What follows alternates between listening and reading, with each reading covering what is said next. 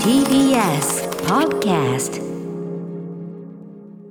はい水曜日日比さんよろしくお願いします。はいお願いします。ねえいい天気で。本当にねお花が生えて桜が綺麗ですね。うんなんかちょうどいい感じですしね、うん。やっぱ天気がちょうどいいだけでもねまあこういろんなね大変なことありますけど、やっぱ気分ちょっと上がりますよねやもう全然違います。なんかこう自然と視線が上がっていい感じですね。そうですね。あとやっぱり私はまあ基本的にはものすごくこう厚着をして着込むのが好き。冬物秋物が好きなんですけども、はい。やっぱりこう軽やかな春物ええ。ねもうチャイニーズマフィアと言われながら、えー 着こなすのがねやっぱりね嬉しくてましょうがないんですよ素ね。敵。今日もこれ何ですか？ね竜竜ですか？竜ですねこれね。竜の刺繍それだけそれだけ取るといかちいんですけどまあトータルだとねなんかいい感じっていう、ね、あるはい。足元は？あ足は足いいですよそれ。細かい描写いいんだけど。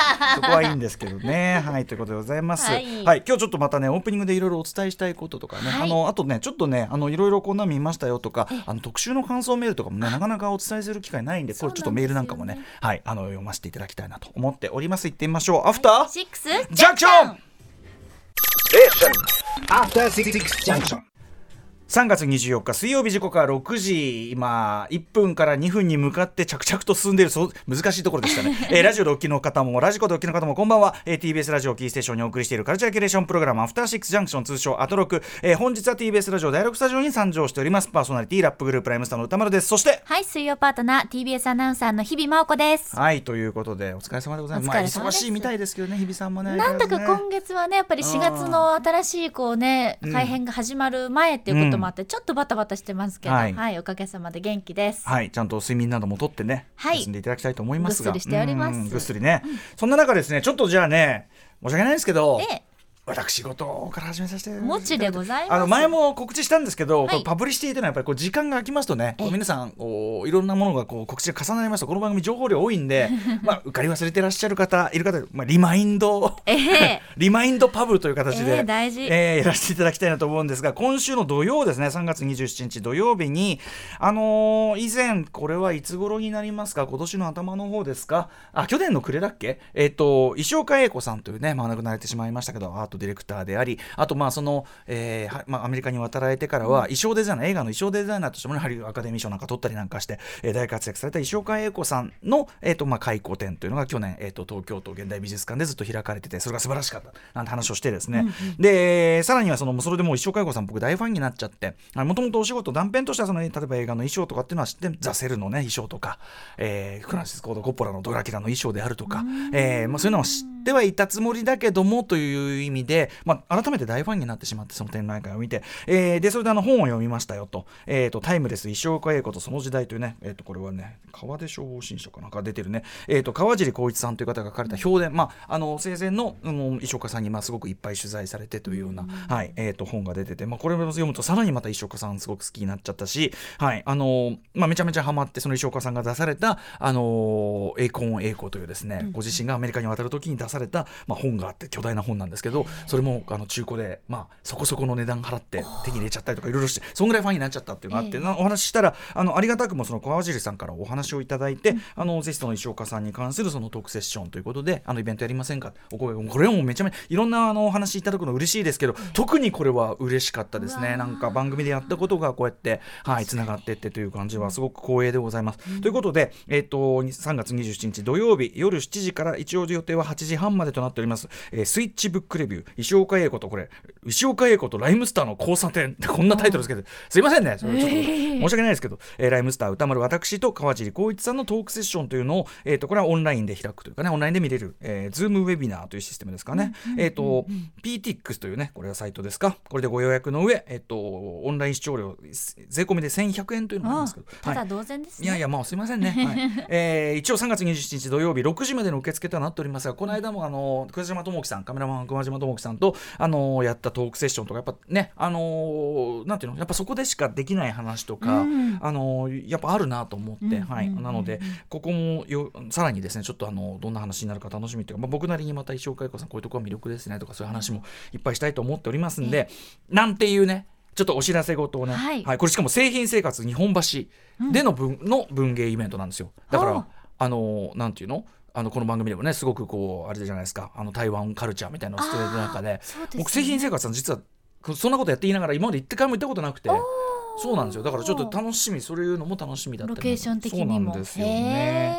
はい文政文政番組としてね、はあ。はい、お送りしたいなと思っております。は改めて、はい、石岡さんあのさんのねそのトークセッションお知らせさせていただきます。すみませんね。リマインドパブ、ありがとうございます。3月27日土曜日、はい18時までが受付期間とね。いうことですね。皆さんどうせ暇を持て余して、えどこでも見やすい環境えですから。まあ夜ですしね、ええ。まあそんなあのステイホームでぜひ見ていただきまだまだ気をつけなきゃいけないね。すみません、ですすみませんねあこれね受付終了時間は直前に申し込みされると間に合わない可能性がありますので余裕を持ってお申し込みください。とということ。でございます改めて失礼いたしましたまだ水曜日ですからね。うことはい。あだからそのちょっとそのできればだからその栄光栄光とそのブック本とかも持ってこうかな、ね、映像で見せられますからね。ぜひですね、はい。見てみたい。今ちょっとあの知人に貸してるんですけど、はい、回収して持ってこうかなはいピックアップして。でかいんですよこれが。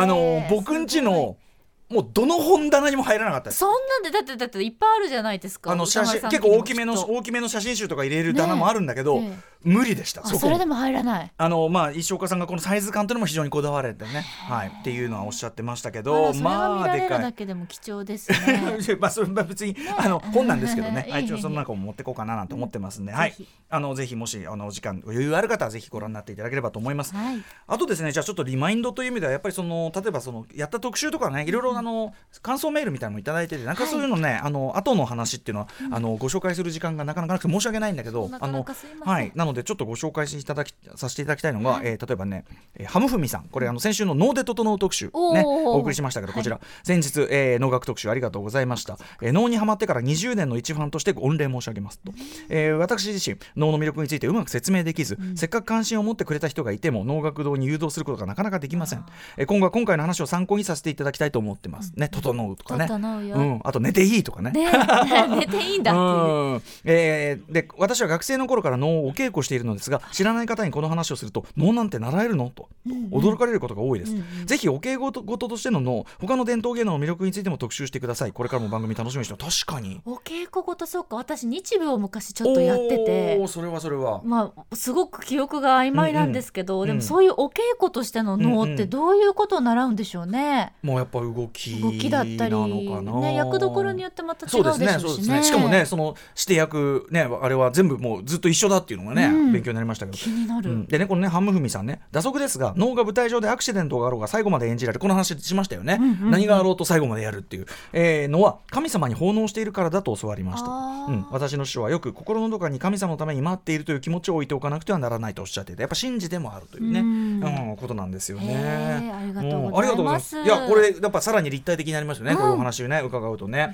はいはるハムフミさんありがとうございます。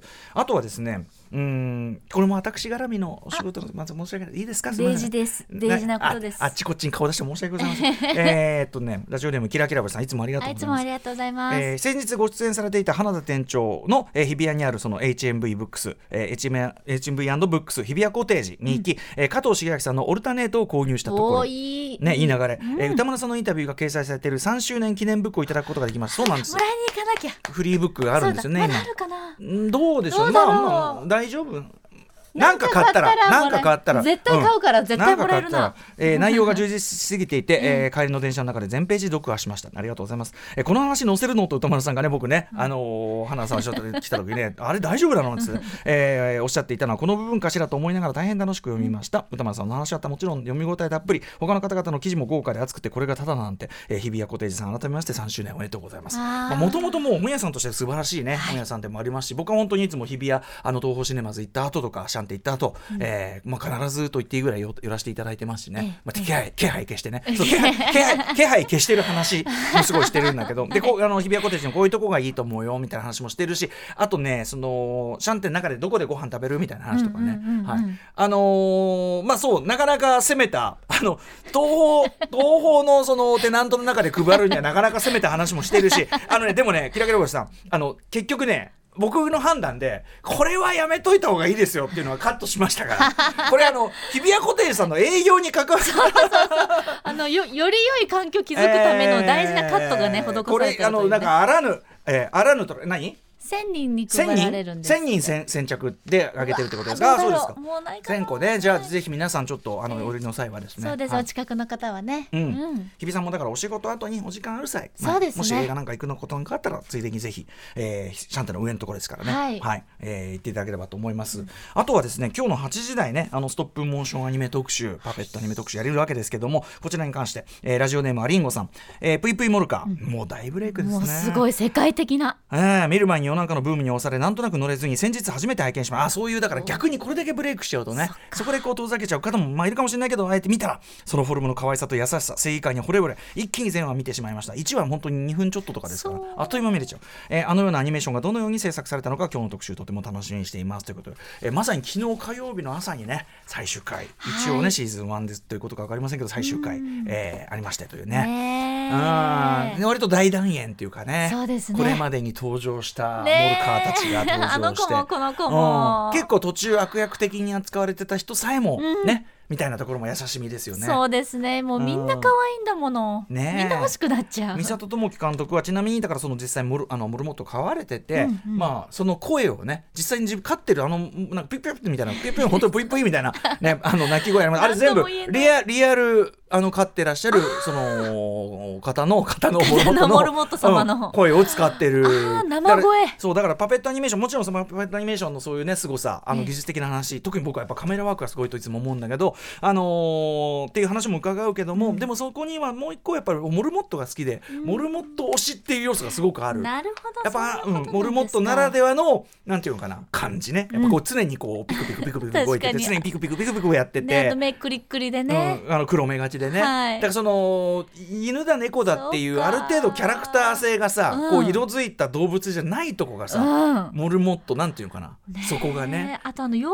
フェルトとのこうなんか相性の良さがすごいですよね。もちろんその毛がモコモコっていうのもあるし、うん。あとそのスストップモーションアニメ要するにその1コマ1コマ取って1個1個ちょっとずつ動かして撮ってる。のが皆さんご存知でしたか？そういう特集。今日はね今日はまさにその基本的なこと言ったらそう1個ずつ撮って非常に手間がかかってるわけど、はい。要はそれによってそのちょっとだけこう毛並みがうん。こうちょっとだけこうあ変化してたり、うん無意識な部分はあるかもしれない我々のあの意識には上んない部分も含めてそれがまたすごくこうストップモーションアニメとの相性がいいっていうか。確かにそうですうん、ね。毛並みそのものに何かこう息づいてるっていう,、やっぱ僕パペットアニメーションストップモーションアニメもう大好きなんだけどなんでこんなにいいのかなってやっぱなんかもうそれだけでちょっとワクワクするとかじゃない。はい。うん。まあ、前あの映画表なんかでも言いましたよね。あのライカというねアメリカのもう巨大な、あのーストップモーションアニメのその制作会社の話した時にやっぱりそのストップモーションアニメって現実の光景を切り取っているけども、そでもその映画の中にしか存在しない。一個一個静止画なわけだから、うん。なんかすごくこう映画的なるものそのこう静止画を並べて動かすというのの本質が詰まってるとも言えるし、あのあの空間とか時間時空間はあのフィルムの中にしかない。作品の中にしかないじゃないですか、うんうん一個一個が止まってるわけだから。なんかそのその不思議さだから見るだけでその画面の中にもうワンダーがすでにあるっていうかあのょっと刹那的でもあるし、そう動く絵を見るということの不思議さ、ああっていうのがなんか詰まってるってことなのかなってやっぱ思ったりするんですよね。本当にそうですね。私もうん。ニャッキーを見て育った世代の子供なので、はい。伊藤洋一さんの代表作はい。の NHK を見て育った子供なので、ねえ。うん。やっぱりストップモーションっていうのはうん。夢が詰まってるし、やっぱりぬくもりを感じますよね。やっぱそうだよね。手で動かしてね、人肌のあれのことですからねそうなんかニャッキーのの時もなんかちょっとこう指紋の跡がちょっと見えたりとかしてああいうのが子供心がすごく温かい気持ちになった記憶があって、いやーねだからその伊藤祐一さんをお招きして、ねえ。そのストップモーションアニメの逆襲という特集をね以前やって、からのまさにちょっと皆さんぜひねあのその前回の特集の話もおさらいしますけど、完全に伊藤さんこの流れを予言してるというかね、うん、という流れでもあったしさぞかし鼻が高いこと本でしょうね当ですよもう本当ですよ素晴らしい流もね流れができてますから世界に続くであろう。ねえ、うんはいということでちょっと今日ぜひですね、はい、はいあのもう VP モルカはもちろんですけども、はい、あのさらにこのジャンクヘッドというとんでもないまた作品が出てきますんで。とんでもないジこれもャンクヘッドのご紹介もしたい。すごいのよねはい、といったあたりもで8時台の特集をお楽しみにしていただきたいと思います。といったあたりでさまざまな面白を発見して紹介するカルチャーキュレーションプログラムアフターシックスジャンクション今夜のメニュー紹介いってみましょう。6時30分からのカルチャートークには音楽家プロデューサーの菅原慎一さんが登場です。中国北京の最新おすすめ音楽を紹介してくださいます。はい、えーそして7時からのライブダイレクトは14歳で感情を表に出さないという設定の荒波玲さんが初登場初登場の定義、えー月1企画嵐 DJ ミックスまあ要はあの改めて言いますとねあの活動を休止した嵐の、えー素晴らしい楽曲の数々をだんだん時代をねえっ、と遡る形で、えーお送りする。1年ごとで切っても充実しているというね、えー DJ ミックスでございます今回は2014年から13年の選曲です、えーその後はい、7時40分頃からはシアター一期一会です。あなたの映画館での思い出や体験談のご紹介。そして8時台の特集コーナー、ビヨンドザカルチャーはこちらです。ストップモーションアニメの逆襲特集2021はい2年前ですねもうね。そうですね。2019年の3月の19日の火曜日にお送りしました、ストップモーションアニメの逆襲特集では、テレビや映画館で華々しく公開されている CG アニメや手書きアニメ以外の人形や粘土を使ったストップモーションアニメも頑張ってるぞという、頑張ってるぞというお話を2年前にしたばかり。しかも頑張ってる中でこれから注目の作家作家というかねさあの、二人いますなんつってね。ねえ。お二方紹介してたよりによってというか。はい、えーその特集でご紹介した「マイ・リトル・ゴート」の三里智樹監督手掛ける「ぷいぷいモルカー」皆さんご存知の通りもうまさに国民的いやさ 世界的大ヒット、えー私モルカー直前にやったね応援番組、えーで出たわけですけども、まあ、私の歌の 歌丸の株まで若干上がるという はい。恐縮でございますね。単なるね、あれですけどね。はい、関係ないんだけど、まあでもとにかく嬉しい。うん。というような現象もあります。さらにさらに。はい、前回短編版を紹介した堀高秀監督の改作、ジャンクヘッドの長編版も完成し、なんと今月26日からいよいよ劇場公開ということになりこます。れもね、とんでもない作品ですよ、マジで驚。きました。すごすぎる、ジャンクヘッド。衝撃が強すぎて。絶対見た方がいいよ、みんな。本当に本当にやべえよ。やべえの来た。本当本当。やべもうねえ、やべえやつが来た。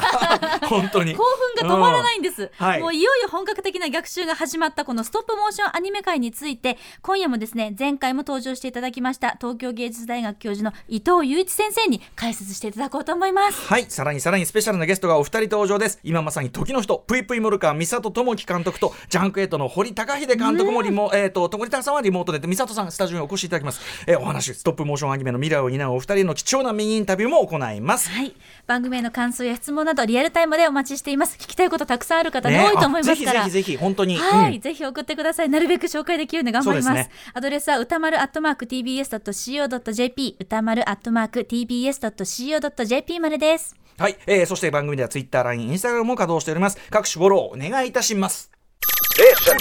After Six Junction.